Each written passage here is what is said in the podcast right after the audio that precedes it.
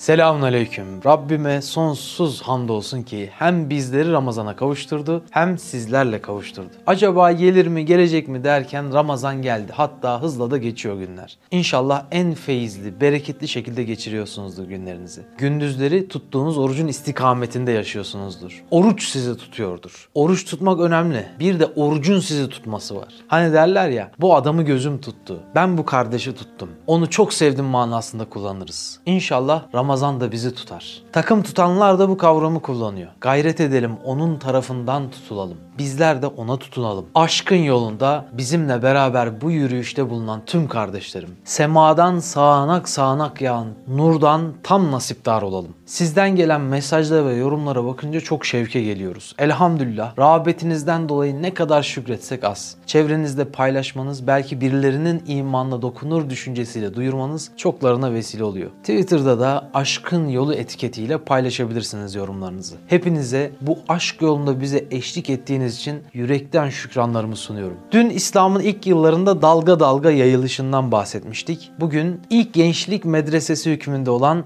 Darül Erkam'a başlayalım. Bugün Çınaraltı gibi nice yerler aslında oranın bir şubesi. Bismillah diyelim ve başlayalım. İslam dini en zenginden en fakire kadar herkesi kucaklamaya devam ederken, dalga dalga yayılırken bu durum müşrikleri kızdırıyordu. Bu ortaya çıkan yeni din müşriklerin ticaretlerinde zarara neden oluyordu. Çünkü açık bir dille putların saçmalığını ortaya koyuyordu. Artık tehlikeli günler başlamıştı. Efendimiz Aleyhisselatü Vesselam ise göze batmamak ve günden güne sayıları gittikçe artan Müslümanların kendi evine girip çıkmasındansa başka bir yerde buluşmasını arzu ediyordu. Ama bunu kendisinden önce dile getiren 17 yaşında bir Müslüman olan yeni evli bir yiğit, fedakar, gönlü geniş bir gençti. Safa Tepesi yanındaki evini İslam için açan o kahramanın adı Erkam bin Ebil Erkam'dı. Mekke'nin zengin ve soylu ailelerinden birinin çocuğuydu. Evini İslam'a hizmet eden bir merkez haline getirmişti kapılarını açarak. Sahabeler o evde buluşuyorlar. Allah Resulü o evde onlara iman hakikatlerini anlatıyordu. Peygamberimiz Aleyhisselatü Vesselam bir inci veya mücevher, Erkam'ın evi de bir define sandığı olmuştu. Allah'ın rahmet peygamberi Hazreti Erkam'ın evine çekilmişti. Onu ziyarete gelenler de o hazineye kavuşanlar olarak ebediyete kadar yad edilenler olacaktı. Bugün İslam için hiçbir şeyini veremeyenlere sahabenin her şeyini vermesi anlaşılması zor gelebilir. Bugün de elbet vardır erkamlar. Binasını, arsasını, malını, mülkünü Allah yolunda gözünü kırpmadan verenler. Evini, hanesini İslam'ın hakikatlerinin duyurulması için açanlar. Evini medreseyi Nuriye'ye çevirenler. Erkamlara selam olsun. Rabbim hanelerimizi televizyon ile, Netflix ile, futbol ile, magazin ile, maleyaniyat ile doldurup böylesi ulvi gayelerden kopartmaktan bizleri korusun. Evlatlarımızı nurlandıran yuvalar kurdurtsun bizlere. Ben yeni evlenenlere yine her zaman yaptığım duayı yapayım. Rabbim hanelerinizi İslam kahramanı yetiştiren medreseye çevirsin. İlim meclisleri Resulullah Aleyhisselatü Vesselam'ın tasvirine göre cennet bahçeleridir. Oraları sıkça ziyaret edin der Nurlu Nebi. İlim meclisinden yüz çevirenden Allah da yüz çevirir der. Hatta hiçbir gölgenin olmadığı güneşin bir mızrak mesafede tepeye geldiği ateş dolu mahşer gününde Allah'ın arşının gölgesinde gölgelenecek yedi zümreden biri olarak kalbi mescitlerde atanlar olduğunu söyler. Kalbiniz mescitlerde atsın. Bu asrın erkamlarının evlerine uğrayın. Oraları nurlandırın. Oralara destek verin inşallah diye bu mana bize adeta haykırıyor. Erkam'ın evi nice müminin imanın huzuruna adım attığı bir kapı oldu. Nice kahraman sahabe o evin kapısından girerek cennete adım attı. 3 yıl burada kaldı ve namazı, İslam'ı, dinimizi, Kur'an'ı anlatıyordu Efendimiz Aleyhisselatü Vesselam. Şuara suresinin nazil olmasıyla gizli tutulan İslamiyet yayılmaya başlayacaktı. Önce akrabanı uyar emrini yerine getirmek için Peygamberimiz dedesinin çocuklarını yani amca ve halalarını davet etti. Onlara yemek yedirdi. Bir kişilik yemek 50 kişiye yetmişti. Halbuki onlardan bazıları tek başına küçük bir deve yavrusunu yiyecek kadar yiyebilirdi. Peygamberimiz bu apaçık mucizeleri gösterince umduğu sahiplenmeyi görmedi. Onlara dinini tebliğ edince onlardan olumlu bir dönüş alamadı. Yalnız bir tek bir çocuk Hazreti Ali yanındaydı. Ebu Leheb hem engel olmaya çalıştı Efendimiz Aleyhisselatü Vesselam tebliğ etmesine hem de alay etti. Ancak çocuğu arkana takabilirsin. Bu çocuk sana yeter dedi. Evet, O Allah'ın aslanlarından bir aslandı. O Ali'ydi ve dünyalara bedeldi. Ali'nin babası Ebu Talip de dininden dönmese de destekçisi olacağını duyurdu. Bu davetler biraz daha devam etti. Bitince de Safa Tepesi'ne çıkıp yüksek sesle tebliğ etti Efendimiz Aleyhisselatü Vesselam. Gelenler geldi, dinledi ve hatta iman edenler oldu. Burada şöyle bir incelik var. Nazarımızı oraya çevirelim. Düşünün Peygamberimiz Aleyhisselatü Vesselam Safa Tepesi'ne çıkıp ey insanlar bu tepenin arkasında bir ordu var desem bana inanır mısınız diye sordu.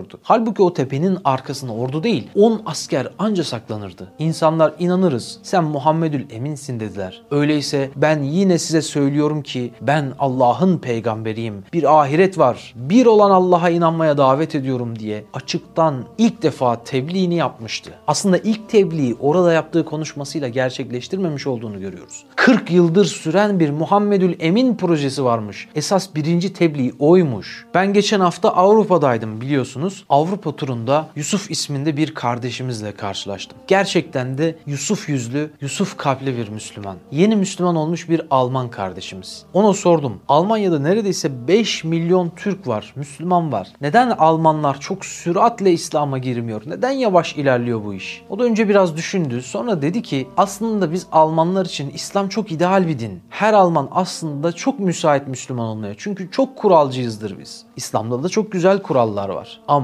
bir sorun var. Biz İslam'ı direkt Kur'an'dan değil Müslümanlardan öğrendiğimiz için Müslümanları görüyoruz. Ticaretinde dürüst değil. Kuralları ihlal ediyorlar. İşlerinde özensizler, işleri yarım yamalak, sözlerinde durmuyorlar. Akşam bakıyoruz ki gece kulüplerindeler. Onlardan dolayı İslam'a girmekte gecikiyoruz. Maalesef Müslümanlar İslam'ın önündeki engel dedi. Halbuki en etkili tebliği dilimizden önce halimiz yapar. Peygamberimiz 40 yıl boyunca sadece bir yalanı olsa onu görseler duysalardı onu kim dinlerdi İslam için yola çıktığında? Hiç yalanla şahit olmamaları onun doğru sözüne şahitti. Dürüst Nebi'nin gönlü de sıdkını perçinleyen ayetlerin vahyiyle nurlanıyordu.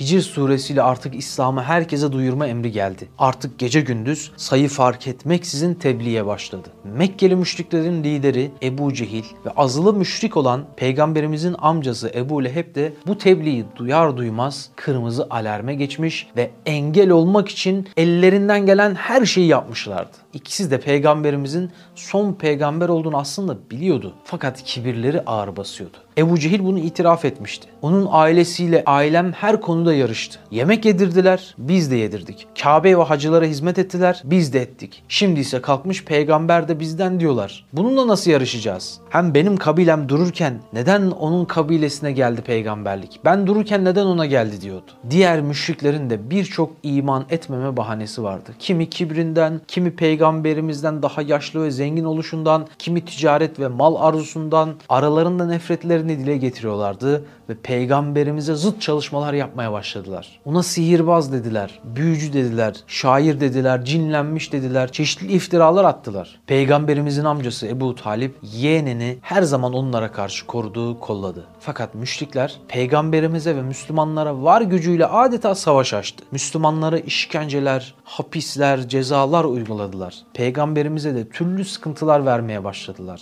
Kapısının önüne diken koyarlardı. Sabah çıkar çıkmaz mübarek ayağına batar, ayağını kanatırdı. Evinin önüne pislikler, hayvan işkembeleri, dikenler koyuyordu Ebu Leheb ve onun gaddar eşi. Peygamberimiz üzülerek temizlerdi her sabah. O kadar naif bir insandı ki bizlerin öfkeden halden hale gireceğimiz bu durumlarda o vakarını koruyordu. Ey Kureyşliler bu nasıl komşuluktur diyordu. Bazen de peygamberimize sözlü ve fiziksel saldırıları oluyordu. Hz. Hamza henüz Müslüman olmadan bunlardan birine şahit olmuş ve işkembeyi Ebu Leheb'in kafasına dökmüştü. Ama durmak bilmeden devam etti Ebu Leheb işkencelere. Dikenli odunları karısıyla taşımasından Allah'ın hiddetine uğradı ve onu lanetleyen Tebbet suresi indi pek çoğunuzun da ezbere bildiği. Bu sure Mekke'de büyük bir yankı uyandırdı. Ebu Leheb'in karısı eline bir taş alıp peygamberimize suikast yapmak için onun bulunduğu yere geldi. Ama Allah onun gözlerini kapadı. Bir türlü peygamberimizi göremedi. Bu suredeki incelik de bir mucize aslında. Ebu Leheb istese yalandan iman ettiğini söyler ve ayeti yalanlamış olurdu. Ama aklı da kalbi de sönmüştü. İman etmek de ediyormuş gibi davranmak bile ona nasip olmadı, ona yol olmadı. Mekke'de işkenceler artarak devam ediyordu. En çok da peygamberimize karşı. Daha önce bahsi geçen deve işkembesini namazda secdedeyken başına koymak hadisesi buna örnektir. Hazreti Fatıma orada herkesi haykırmıştı kahramancasına. Hepsi sustu kaldı onun karşısında. Daha sonra peygamberimiz bunu planlayan 7 kişiyi sana havale ettim Allah'ım dedi. Müşrikler de çok korktu peygamberimizin duasından. Çünkü biliyorlardı onun peygamber olduğunu. Fakat bir türlü vazgeçmiyorlardı o gülden güzel kokan teni incitmekten. Ona türlü hakaretler, türlü sıkıntılar yaşatıyorlardı. Suikast girişimleri de oluyordu. Ebu Cehil ile Velid bin Mughire bir plan yapmıştı. Peygamberimiz Kabe'nin yanında Kur'an okurken onu öldürmek için sinsice yaklaşan Velid peygamberimizin yanına sokulunca bir baktı ki sesini duyuyor ama kendisi yok olmuş, görünmüyor. Korkuyla geri döndü. Bu sefer hep beraber yaklaştılar. Arkadaşlarıyla, o dessas ekiple beraber. Fakat yine yaklaşınca yine göremez oldu. İman nuruna körleşmiş gözleri. Bunun gibi başka girişimleri de oldu. Sadece Efendimiz Aleyhisselatü Vesselam'a karşı değil, Müslüman olduğunu öğrendikleri herkese türlü işkenceleri ve hapisleri uyguluyorlardı. Müslümanların sayısının gittikçe çoğalmasıyla müşriklerin işkenceleri de arttı. Özellikle de zayıfları ve köleleri hedef seçip yapmadıklarını bırakmıyorlardı. Bilaller, ammarlar, habbablar en ağır işkencelere uğruyorlardı. İsterseniz burada biraz akışı durduralım. Size hazır konusu açılmışken Hz. Bilal Habeşi'yi, Hz. Habbab'ı, Hz. Ammar'ı anlatayım. Çektikleri işkenceler üzerinden fedakarlıklarının boyutlarına bakalım, ders çıkartalım. Bilal Habeşi bu manada bedel ödeyenleri düşününce akla gelen ilk örneklerden. Bilal deyince derin bir ah çeker onu tanıyan aşk yolunun yolcuları. Edebiyatta bülbülün güzel sesi güle olan aşkına bağlanır. Denilir ki güle aşıktır bülbül. Fakat kavuşmasına engel dikenler yüzünden sesi böyle yanık çıkar. Zira o sevdanın yangınıdır onun yüreğini yakan. Yüreği yanık olanların sesi de yanıktır. Yanmak zamanıydı o vakitler. Çünkü kainat bir bahçeye benzetilirse o bahçenin gülü Muhammed Mustafa sallallahu aleyhi ve sellem yani gül kokulu peygamber gelmişti ve o gülün bülbülü de Bilal'di. Ne zaman üzülse hüzün peygamberi erihna ya Bilal derdi. Ferahlat bizi ya Bilal ve Hazreti Bilal bülbül gibi güzel sesiyle ezan okur. Ferahlatırdı o gönüllerin en güzeli olan Muhammed Mustafa'nın gönlünü aleyhissalatü vesselam. Sesi öyle güzeldi ki İslam'dan önce düğünlerde, eğlencelerde aranan bir isimdi Bilal. Hatta kervanın başında giderken sırf develer onun nameli şarkılarından şevke geliyorlar diye Efendisi Hazreti Bilal'i kervanın başında gönderirdi İslam'dan önce. O kervanlarda Hazreti Ebubekir ile tanışmıştı Hazreti Bilal. Efendisi Ümeyye ismindeki müşriklerin önde gelenlerinden birisiydi.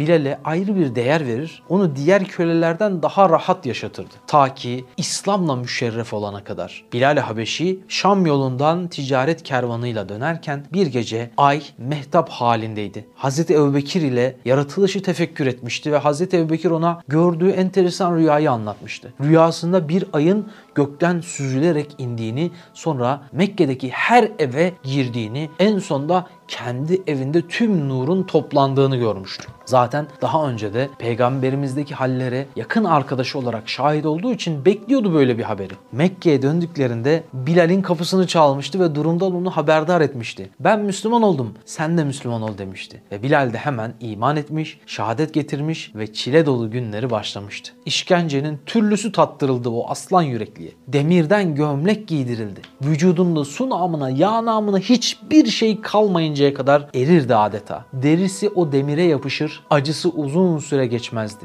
Ama ehad dedi dayandı Bilal. Ne olursa olsun müşrikleri mutlu edecek sözleri söylemedi. Devasa kızgın kayaları üstünde yuvarlarlardı. Kaburgaları kırılırdı Hazreti Bilal'in. Kızgın çöllerde susuz bırakırlardı onu. Allah ve peygamberi inkar etsin, putları kabul etsin diye uğraşırlardı. Ama o Allah'ın bir olduğunu haykırarak Ümeyye'yi çılgına çevirirdi. Bilal'in sarsılmaz imanı Ümeyye'nin gururunu kırmıştı. Ümeyye ona işkence etmekten sıkılmış ve yorulmuştu. Bilal'e dedi ki bak sen de Ammar gibi yap. Yalandan dahi olsa inkar et. Yoruldum sana işkence etmekten. Sen de kurtul ben de kurtulayım demişti. Evet Ammar bin Yasir çok ağır işkenceler görmüştü. Türk kökenli olduğu da söylenen annesi İslam'ın ilk şehit kadınıydı Hazreti Sümeyye. Elleri ve ayakları develere bağlatılır, dört taraftan çektirilerek bir yandan da mızraklanarak gözleri önünde şehit edilmişti. Babası da gözünün önünde şehit edilmişti. Kendisine de işkencenin her türlüsü yapılıyordu. Peygamberimiz Aleyhisselatü Vesselam onlar için ey Yasir, ey Yasir ailesi sizin mükafatınız elbette cennettir dedi. Sağ çıkan sadece Hazreti Ammar olmuştu. 60 küsür yaşlarında olan Ammar işkencenin her türlüsünü tattım. Artık dayanamadım ya Resulallah. Onların söylememi istediği şeyleri söyledim demişti. Efendimiz Aleyhisselatü Vesselam ona sordu. O sözleri söylerken kalbinde ne vardı? Hazreti Ammar Allah ve Resulünün sevgisinden başka bir şey yoktu dedi. Efendimiz Aleyhisselatü Vesselam fetva verdi. Canını kurtarmak için inkar sözü söyleyebilirsin dedi. Ama Bilal bu kozu müşriklere vermemek için her işkenceye dayandı canı pahasına. Ona Allah'a ortak koşması istendiğinde o ehad, ehad, Allah birdir, Allah birdir diye bağırıyordu. İşkencenin şiddeti giderek artıyordu. Ardından Hazreti Habbab, Miktat bin Amr gibi sahabeler de aynı işkencelere uğradı. Üstadın dediği gibi cennet ucuz değil, cehennem de lüzumsuz değildi. Müşriklere gerekliydi. Bu minvalde Habbab'ı da konuşalım biraz da. Ben Hazreti Habbab'dan çok etkilendiğim için biraz uzun tutacağım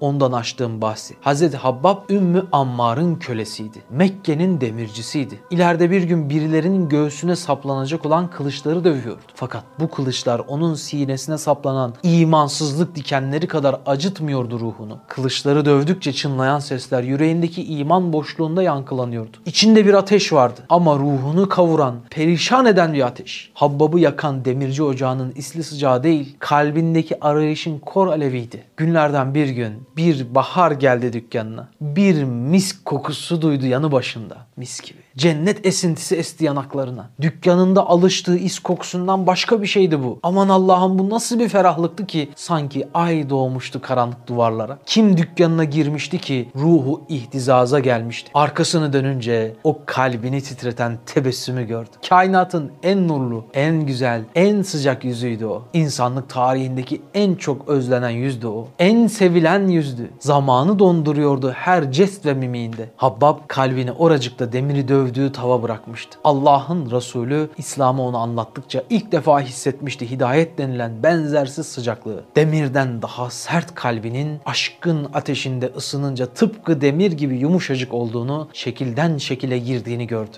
Şefkat peygamberi avucuna almıştı Habbab'ın yüreğini. İlmek ilmek işliyor, nakış nakış süslüyor, imanı mıh gibi kazıyordu. Allah'ın nuruyla hamur gibi yoğrulan ruhu hidayetin en yüksek yamaçlarına tırmanmış ve Habbab şehadetin en güzelini haykırmıştı. Var olana vurulmuş, bir olana yar olmuştu. İlk Müslümanlar bir kadın, bir azatlı köle, bir çocuk, bir tüccar, bir köle ve bir çoban. Nasıl oluyordu da aşka dair yazılan en nadide şiirin mısralarında dizilen harfler gibi aynı namazda, aynı safta dizilebiliyorlardı. En başta da elif gibi dimdik, mim gibi secdede bir Muhammed vardı ki başlı başına şiir içinde bir şiirdi. En güzel kafiye, en güzel heceydi o. Habbab demirci dükkanında çalışırken artık ocağı yakmak için hariçten ateş kullanmıyordu adeta. Yüreği aşkın ateşiyle öylesine yanıyordu ki o ateş hem yakıyor hem şifa veriyordu. Ruhundaki boşluk iliklerine kadar aşkla dolmuştu. Bu ateş eskisi gibi kavurup perişan etmiyor, bilakis cehennemi ateşleri söndürmeye azmediyordu. Ve o ateş bir mıknatıs misali ateşe koşan pervane böcekleri gibi aşk arayışında olan ruhları kendine çekiyor, pervane ediyordu. Bir Mekke sabahıydı. Seherin en erken vakitleriydi. Mekke'nin en yakışıklı, en zengin, en pırıltılı genci avare avare dolaşıyor, ruhundaki boşluğa derman arıyordu. O gencin adı Musab bin Ümeyr'di. Musab o kadar zengindi ki kıyafetinde elmaslar, zümrütler, yakutlar işliydi. Uzak diyarlardan getirdiği özel kumaşlarla diktirmişti. Onun geçtiği sokaklarda onun kokusundan onu tanırlar. Buradan Musab geçmiş derlerdi. Kullandığı kokusunu yurt dışından kendisine özel getirtirdi. Ayakkabısı ona özel gelirdi. Mekke'nin modasını Musab belirlerdi. Tüm kızlar onunla evlenmek için onun geçtiği yerlerde mendil sallarlardı. Bugünün o Ferrari'sini yarıştıran gençleri gibi her gece en zengin arkadaşlarıyla Ebu Kubeys Dağı'nın arkasında atlarını yarıştırırlar. Sonra da çilingir sofrası kurarlar, alem yaparlar. Bir gece zaman her zamanki işleyişinden farklı dönmeye başlamıştı. O gece arkadaşlarından duyduğu sözler onu yüreğinden sarsmıştı. Muhammed diye biri peygamber olduğunu iddia ediyor. Bizi ve yıldızları yaratan kendi ellerimizle yaptığımız putlar olamaz diyormuş. Her şeyi yaratan bir olan Allah'a inanmaya davet ediyormuş diye konuşulduğunu duydu. Düşüncelere daldı. Ne içkiden ne eğlenceden tat alamaz olmuştu. Sürekli bunları düşünmekten artık sadece zevk etmek üzere yaşanan o hayat anlamsız gelmeye başlamıştı. Hayatın gerçek anlamını arıyordu. Aşkı arıyordu. İşte o gün, o sabah, o seher vaktinde ruhu mıknatıs gibi Habbab'ın yüreğindeki ateşi çekti. Kalbi Habbab'ın kor ateşinin etrafında pervane oldu. Habbab onu görünce derin bir ah çekti.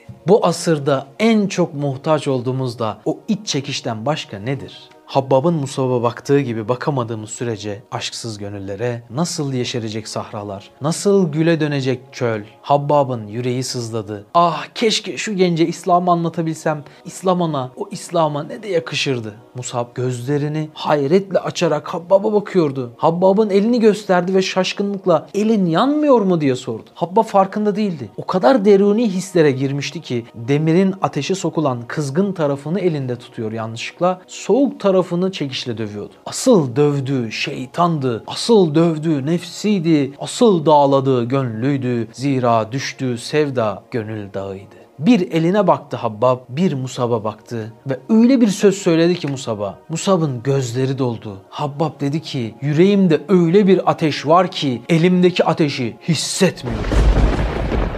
Evet, gerçek olan aşk yakar. Doğruysa bu dünyada, yanlışsa ahirette. Musab'ın da aradığı buydu. Ben de o anlamı arıyorum, o aşkı arıyorum, anlat bana dedi. Habbab ona İslam'ın tüm güzelliğini anlattı güzeller güzelinin güzel sözlerini anlattı. Güzelliğin kaynağı olan, cemili mutlak olan Allah'ı ve onun güzel yurdu cenneti anlattı. Musab beni Allah'ın peygamberine götür. Ona ait olan bu kalbi onun avuçlarına bırakacağım dedi. Yesrib'i Medine'ye çeviren o Musab Habbab'ın gönül ateşiyle İslam'a girmişti. O Musab ki yıllar sonra ya Resulallah Medine'de çalmadı kapı bırakmadım. Senin adının anılmadığı ev kalmadı. Buyurunuz hicret ediniz demişti. O Musab ki İslam'a girdiğinde kıyafetinde elmaslar, yakutlar varken Uhud'da şehit olduğunda onu defnedecekleri kefen bulamadılar. Ayağını örtseler başı açıkta kalıyordu, başını örtseler ayağı açılıyordu. İşte o musaplar bugün olsun istiyorsan yeri geldiğinde Habbab gibi kor ateşleri eline alacaksın. Yüreğinde Allah aşkından yangınlar yakacaksın. O yangınla cehennemi ateşleri söndürmeye koşacaksın. Evet saadet asrının aşıklarıydı onlar ama her aşkın bir de düşmanı vardı. Onun da aşkını yok etmek isteyen aşk katilleri Habbab'a türlü işkenceleri reva gördüler. Ne istemişlerdi ki kimsesiz, korumasız bir köleden. Tek söylediği la ilahe illallah olan zararsız bir yürekten. Demirden bir gömlek giydirdiler demirci Habbab'a. Vücudunda su namına, yağ namına hiçbir şey kalmayana kadar derisi o demir gömleğe yapışana kadar adeta pişirdiler onu. Ama Habbab sabrediyordu. Yakılmış büyük bir ateşin üstüne yatırdılar Habbab'ı. Sırtında tüm mangal közleri sönünceye kadar göğsüne ayaklarıyla bastılar. Sırtı uzun zaman iyileşmedi. Bir günlük azap değil, aylarca süren bir acıydı tattı. Ama Habbab sabrediyordu. Efendisi Ümmü Ammar hırsını alamıyordu. Habbab'ın kollarını, bacaklarını bağlayarak ateşte kızdırttığı demirle başını dağlattı. Kendi eliyle yaptığı kılıçlar şimdi kendi bedenine ateş olmuştu. Ama Habbab sabrediyordu. Yüreğindeki iman ateşine dayanıyor ve göğüs geriyordu tüm yakıcı azaplara. Bir gün Resulullah'a Ümmü Ammar'ın kendisine yaptığı işkencelerden ve başının ızdırabından şikayet etti. Hazreti Peygamber mübarek ellerini kaldırarak dua buyurdu. Ya Rab Habbab'a yardım et. Aradan çok kısa bir zaman geçmişti ki Ümmü Ammar dehşetli bir baş ağrısına yakalandı. Ağrının şiddetinden ne yapacağını bilemez bir duruma gelmişti. Bazıları ona başını ateşle dağlamasını tavsiye ettiler. Çaresiz ona da teşebbüs edecek ve bu işi yapmak da kölesi Habbab'a düştü. Hazreti Habbab bir müddet önce imanından dolayı kendi başını kızgın demirle dağlattıran kadının başını demirle dağılıyordu. Kader Hazreti Habbab'ın intikamını dünyada böyle aldırıyordu. Lakin işkenceler devam ediyordu. Bütün bu işkence ve ıstıraplar karşısında Hazreti Habbab'ın elinden Resulullah Aleyhisselatü Vesselam iltica etmekten başka bir şey gelmiyordu ki. Bir gün Resulullah'ın Aleyhisselatü Vesselam huzuruna çıkarak Ya Resulallah bu cefadan kurtulmam için dua etmez misiniz dedi. Hazreti Peygamberin aleyhissalatü vesselam ibret ve müjde dolu cevabı ise şu oldu. Sizden önceki ümmetler içerisinde öyleleri vardı ki toprak kazılır sonra bir demir testere getirilir başının üstüne konurdu da onları dinlerinden caydıramazlardı. Demir taraklarla etleri taranır kemiklerinden ayırt edilirdi de onlar dininden yine vazgeçmezdi. Allah elbette bu davayı tamamlayacak ve bütün dinlerden üstün kılacaktır. Öyle ki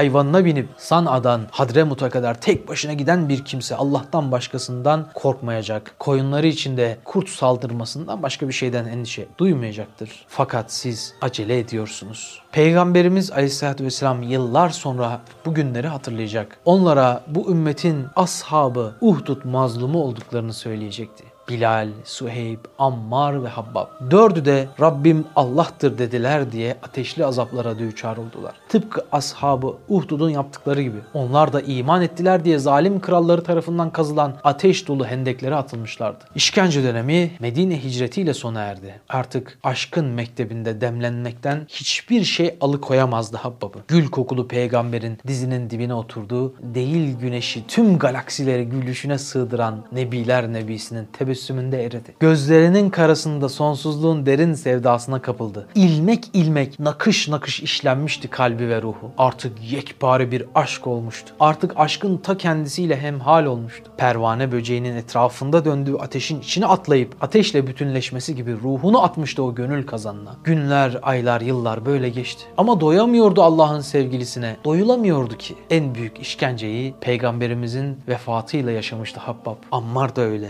Bilal de öyle. Yaşadıkları bütün işkencelerden büyüktü bu. O gidince artık dünyada kalmak Habbab'ın sabredeceği yeni imtihanıydı. Habbab gözünü semalara dikti. Ey Allah'ın güzel nebisi, senin yokluğun vallahi uğradığım işkencelerin tümünden daha yakıcı dedi. Her cihata, her gazaya koşmuş, hak için canını, malını, bedenini ortaya koymuştu. Allah ondan razı olsun, kabrini nurla doldursun. Aşıklar her asrın sofrasına oturur, o asrın üstadlarından aşk dersi alırlar. Saadet asrına misafir olan kalpler de Habbab'ın sofrasında şu dersi alırlar. Yanmayan yakamaz. Habbab'ın yüreğinde yanan aşk ateşi Musab'ı yaktı. Bir mum başka bir mumu yakmakla ateşinden bir şey kaybetmez. Aksine aydınlığı artar. Nura kavuşmak isteyen ise aşka muhtaç kalplerin mumunu tutuşturmakla başlasın. Zira karanlıktan aydınlığa çıkışın tek yoludur bu. Geceleri gecelerimiz çok karardı ve çok kararan gecelerin sabahları pek yakın olur. O sabahları getiren kilometre taşlarından iki tanesi Mekke dönemine damgayı vuran Efendimiz Aleyhisselatü Vesselam'ın amcası Hazreti Hamza ve Mekke müşriklerinin öncülerinden Hazreti Ömer'in İslam'a girişleriydi. Hicreti hazırlayan, Medine hicretini hazırlayan süreç buydu. Oraya geri dönelim.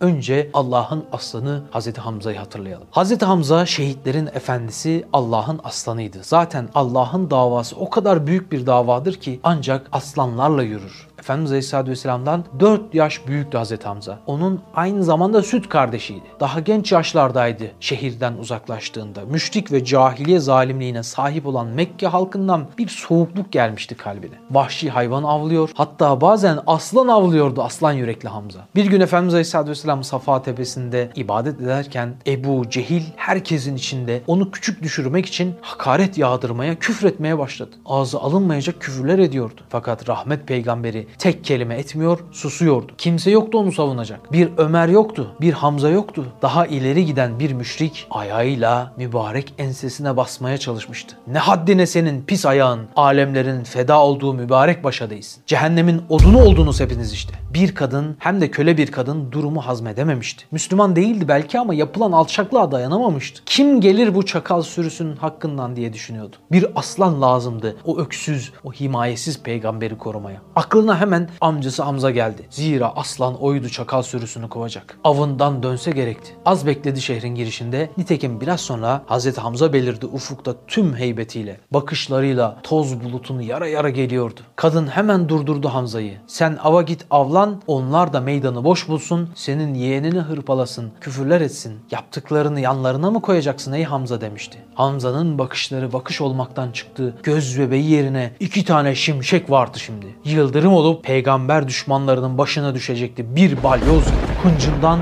inip hızla Kabe'nin yanındaki Ebu Cehil ve onun tayfasına vardı. Sen misin benim yeğenime küfreden diye kükredi. Yıldırım düşmeden önce gelen gök gürültüsüydü sanki. Ebu Cehil cevap verecekken cümlesi yarıda kaldı. Hamza aslan avladığı dev yayını Ebu Cehil'in kafasına indirdi. Ebu Cehil'in kafası yarıldı. Ebu Cehil'in adamları kılıçlarını çekmek istediler. Ebu Cehil dessas zekasıyla durun dedi. O haklıdır. Onun yeğenini hakaret ederek hata ettim dedi. Çünkü biliyordu Hamza orada hepsini öldürebilir ve sonrasında da o kiniyle Müslüman olursa İslam çok kuvvetlenirdi gönlünü kazanmaya çalıştı. Ya Hamza beni dinlesen hak verirsin. Senin bu yeğeninin getirdiği sözler aramıza fitne ekti. Kardeşi kardeşe babayı oğula düşürdü. O din ki tanrılarımıza sövüyor. O din ki bizim adetlerimizi ayaklar altına alıyor. Ebu Cehil bu sözleriyle Hamza'yı kazandığını sanıyordu. O yüzden anlatırken mutlu oluyordu. Birden Hamza'dan şu sözleri duyunca şoka uğradı. Hamza dedi ki ben de yeğenim Muhammed'in dinindenim. Haydi yüreğin varsa bana da söv.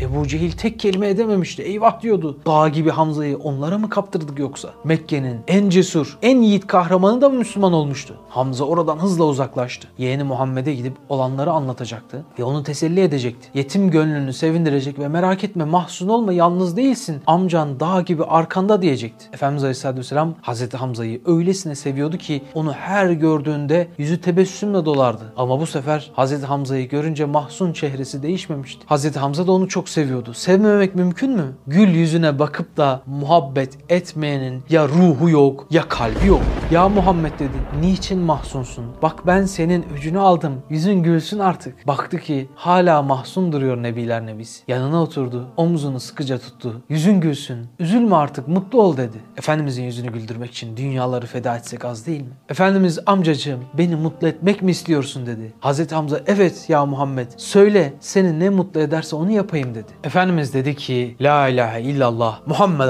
Resulullah de. Beni ancak buna iman etmem mutlu eder. Müslüman olmam mutlu eder. Ve Hamza ayağa kalkıp şehadet getirdi. Orada bilmiyoruz ki kaç dakika sarıldılar, kaç dakika ağlaştılar. Benzersiz bir sevgiydi aralarındaki. Hazreti Hamza böyle girmişti İslam'a. İslam'a girişiyle olayların seyrini değiştirecek bir diğer karizmatik şahsiyet ise Hazreti Ömer'di. Hazreti Ömer İslam'dan önce de kendi davasında menfaatçi değil samimiydi. İnandığı yolda her şeyini ortaya koymaktan çekinmeyen mert bir yapısı vardı. Bu yüzden Müslümanlara en çok işkence yapanlardan birisiydi. Ta ki Allah'ın Resulü Aleyhisselatü Vesselam onun imanı için ellerini kaldırıp dua edene kadar. İki Ömer'den birinin imanı için Rabbine niyaz etmişti. Birisi Hazreti Ömer, diğeri Amr bin Hişam yani Ebu Cehil'di. Bu iki isimden biri İslam'la şereflenirse kabiliyetleri ve karizmalarıyla İslam'a benzersiz bir güç verebilecek pek çok kişinin Müslüman oluşuna sebep olabilecek çapı büyük insanlardı. İslam'a adım adım yürüyüşünde üç hadise var Hazreti Ömer'in. Birinci hadise azatlı köleleri Amr İbni Rebiya ve Leyla binti Ebi Hasme'ye Müslüman oldukları için Ömer İbni Hattab çok ağır işkenceler uyguluyordu. Dedim ya davasında samimiydi. İnandığı yolda ne gerekiyorsa yapan, her şeyini ortaya koymaktan çekinmeyen, gözü kara bir yapısı vardı. Bu hali İslam'dan önce Müslümanlara en fazla eziyet ve işkence yapanlardan biri olmasına sebep olmuştu. Alıyordu eline kamçıyı, tüm gücüyle vuruyor da vuruyordu. Ama Ömer vurdukça Amr'da, Leyla'da Habeşli Bilal misali ehad, ehad diye haykırıyorlardı. Ömer'in hak bildiği yol oydu ve o yolun gereğini yapıyordu. Vurmaktan yorulunca sanmayın ki size acıdığım için bıraktım. Dinlendikten sonra siz dininizden dönene kadar dövmeye devam edeceğim demişti. Peygamberliğin 5. yılıydı. Artan işkencelerden, zulümlerden kurtulmak için bir rivayete göre 18 Müslüman, 11 erkek, 7 kadın Hz. Osman bin Affan rehberliğinde Habeşistan'a hicret hazırlığına girdiler. İşkenceler 5 yıl sürmüştü. O kafilenin içinde Amr ve Leyla da vardı. Leyla yolculuk hazırlığındayken Ömer bir anda çıka geldi. Nereye gidiyorsunuz dedi. Leyla cevap verdi. Senin işkencelerinden usandık. Vatanımızı senin yüzünden terk ediyoruz. Habeşistan'a gidiyoruz dedi. Koca Ömer'in kalbi yumuşadı bir anda. Gözleri doldu. Bir damla yaş süzüldü. Yana çekildi. Allah yardımcınız olsun dedi. Ömer çıkınca kocası Amr girdi. Leyla dedi ki zannediyorum Ömer'in İslam'a girişi yakındır. Gördüm ki kalbi hidayete hazır. Amr ise ihtimal vermedi. Hattab'ın ölü eşeği dahi iman etse Ömer iman etmez dedi. Ama Leyla haklıydı. Gürül gürül bir hidayet pınarı kaynıyordu Ömer'in üzerinde. Bu birinci hadiseydi onu adım adım hidayet pınarına yürüten. Yürüyordu Ömer. Ölümü korkutan adımları bu sefer Rahman'a atarak yürüyordu. İkinci hadise daha çarpıcıydı. Efendimiz Aleyhisselatü Vesselam bir gece geç saatlere kadar Kabe'nin yanında ibadet ediyordu. Ömer orada olduğunu fark edince Kabe'nin duvarının yanından gizlenerek yaklaştı. Peygamberimiz Aleyhisselatü Vesselam Kur'an okuyordu. Ne yapıyor bu şair diye içinden geçirdi. Tam o sırada Hakka suresinin 41. ayetine geldi Efendimiz Aleyhisselatü Vesselam. Ömer içinden bu şair ne diyor bir dinleyeyim dediği anda adeta 41. ayet cevap verdi. Bu Kur'an bir şairin sözü değildir. Ne kadar da az iman ediyorsunuz. Ve ma bi kavli şairin kalilim ma tu'minun. Korktu Ömer. Şair dedim. Bana cevap verdi. Hem de beni duymadan. Bu kalbimi mi okuyor? Acaba kahin midir dedi. Bu sefer bir sonraki ayet cevap verdi. Bu kahin sözü de değildir. Ne de az tefekkür ediyorsunuz. Vela bi kavli kahinin kalilen ma tezekkerun. Bu içimi mi okuyor? Yoksa bu sözleri uyduruyor mu diye içinden geçiriyordu bu defa. Bir sonraki ayet ise şöyle çarpıyor. O alemlerin Rabbi tarafından indirilmiştir. Eğer bu Kur'an'ı Muhammed uydursaydı onu can damarından yakalardık. Ömer dehşete kapılıyor. Kaçıp gidiyor oradan. Ama iman orada kalbini yoklamaya başlıyor. Nitekim bir süre sonra üçüncü hadise oluyor. Dedim ya davasında samimi Ömer. Bir gün Mekke'nin idare edildiği Darün Nedve'de Muhammed'i öldürmemiz lazım ama nasıl yapacağız? Daha önemlisi kim yapar bunu? Korkusuz biri lazım bize diye konuşulurken ne diye beyhude konuşuyorsunuz? Ben gider öldürürüm diyor. Kılıcını alıp öldürmeye giderken yolda Müslüman olduğunu bilmediği bir akrabası yolunu kesiyor. Yeni Müslüman olan Nuaym soruyor. Böyle hiddetle elinde kılıç nereye gidiyorsun ey Ömer? Ömer öylesine öfke dolu ki adını bile anmıyor. O adamı öldürmeye gidiyorum diyor. Sahabe dikkat dağıtıp zaman kazanması gerektiğini düşünüyor o anda. Ömer'in yönünü değiştirecek, oyalayacak ta ki alemler sultanı nebiler nebisine aman bir zarar gelmesin. Hemen aklına bir çözüm geliyor. Sen onu bırak da önce kendi hane halkına sahip çık deyince Ömer öfkeleniyor. Sen ne diyorsun açık konuş diyor. Senin kız kardeşin ve enişten Müslüman olmuşlar. Gizlice Kur'an okuyorlar diyor. Kan Ömer'in beynine sıçrıyor. Nasıl olurdu Hattab'ın oğlu Ömer'in kız kardeşi Müslüman olur. Önce onu öldüreceğim diye hışımla kız kardeşi Fatma'nın evine geliyor. Oraya giderken sahabede Efendimiz Aleyhisselatü Vesselam'a haber vermeye koşuyor onu korumak için. Hazreti Ömer geliyor Fatma'nın evine ama öldürmeye geldiği yerde canlanıyor. İşte öyle diri ol ki seni öldürmeye gelen de seninle dirilsin. İmha etmeye gittiği yerde inşa olmuştu Ömer. Girmeden kapıda dinledi. Geçen gün onu yüreğinden yakalayan Kur'an yine eritmeye başlamıştı. İçeride Habbab Kur'an okuyordu. Omuz vurup kapıdan girdi bir anda. İçeride panik ortamı vardı. Eniştesi ve amcasının oğlu Said bin Zeyd'e vuruyor önce sonra ayırmaya çalışan kız kardeşi Fatma'ya vurmaya başlıyor. Hazreti Fatıma'nın yüzünden kan akmaya başlayınca donup kaldı Hazreti Ömer. Pişmanlık hissetmeye başladı. Kalbi yumuşadı. Şu Kur'an'ı getirin hele bir okuyun bana dedi. Habbab bin Eret saklandığı yerden çıktı. Kur'an'ı okudu. Ömer dedi ki vallahi bu sözler bir beşer sözü olamaz. Bu sözler alemlerin Rabbinin sözünden başkası olamaz. Ben buna iman ediyorum dedi. Habbab bin Eret itirafta bulundu. Vallahi dedi Hazreti Peygamber sana dua etmişti. Öyle mi dedi Ömer? Allah'ın peygamberi benim için dua mı etmişti? Öyleyse beni hemen ona götür dedi. Haber gelmişti Erkam'ın evinde peygamberini koruyan sahabelere. Allah'ın aslanı Hazreti Hamza kapıda karşıladı onu. Efendimiz Aleyhisselatü Vesselam gel Hattab'ın oğlu dedi. Hazreti Ömer geldi. Efendimiz Aleyhisselatü Vesselam önüne diz çöktü. Efendimiz Aleyhisselatü Vesselam herkese yumuşak davranırken kimseye davranmadığı gibi bir yaklaşım sergiledi. Hızlı bir hareketle omuzlarından kavrayıp sallamaya başladı. Ey Hattab'ın oğlu Ömer İslam'a girmenin vakti gelmedi mi.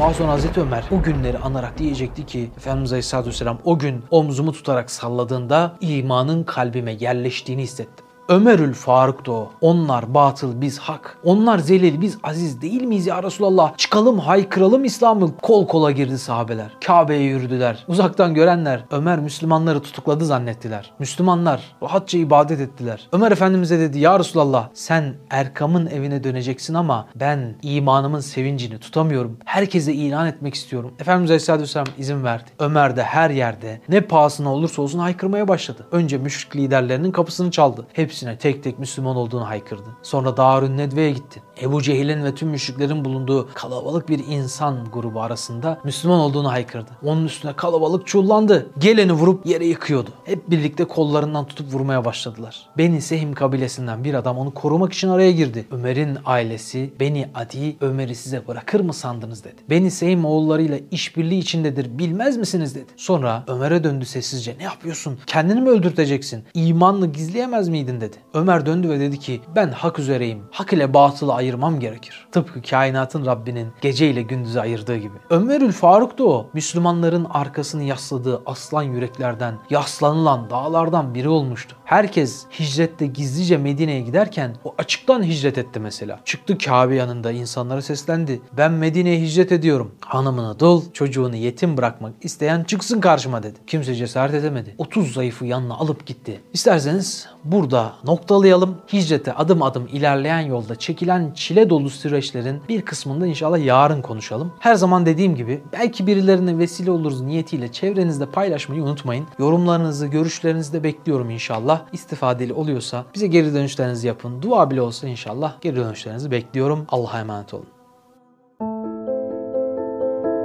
Osman Sungur Yeke'nin yeni çıkan Hadi İnşallah kitabını Nüve Pazar, DNR ve kitapyurdu.com'dan satın alabilirsiniz.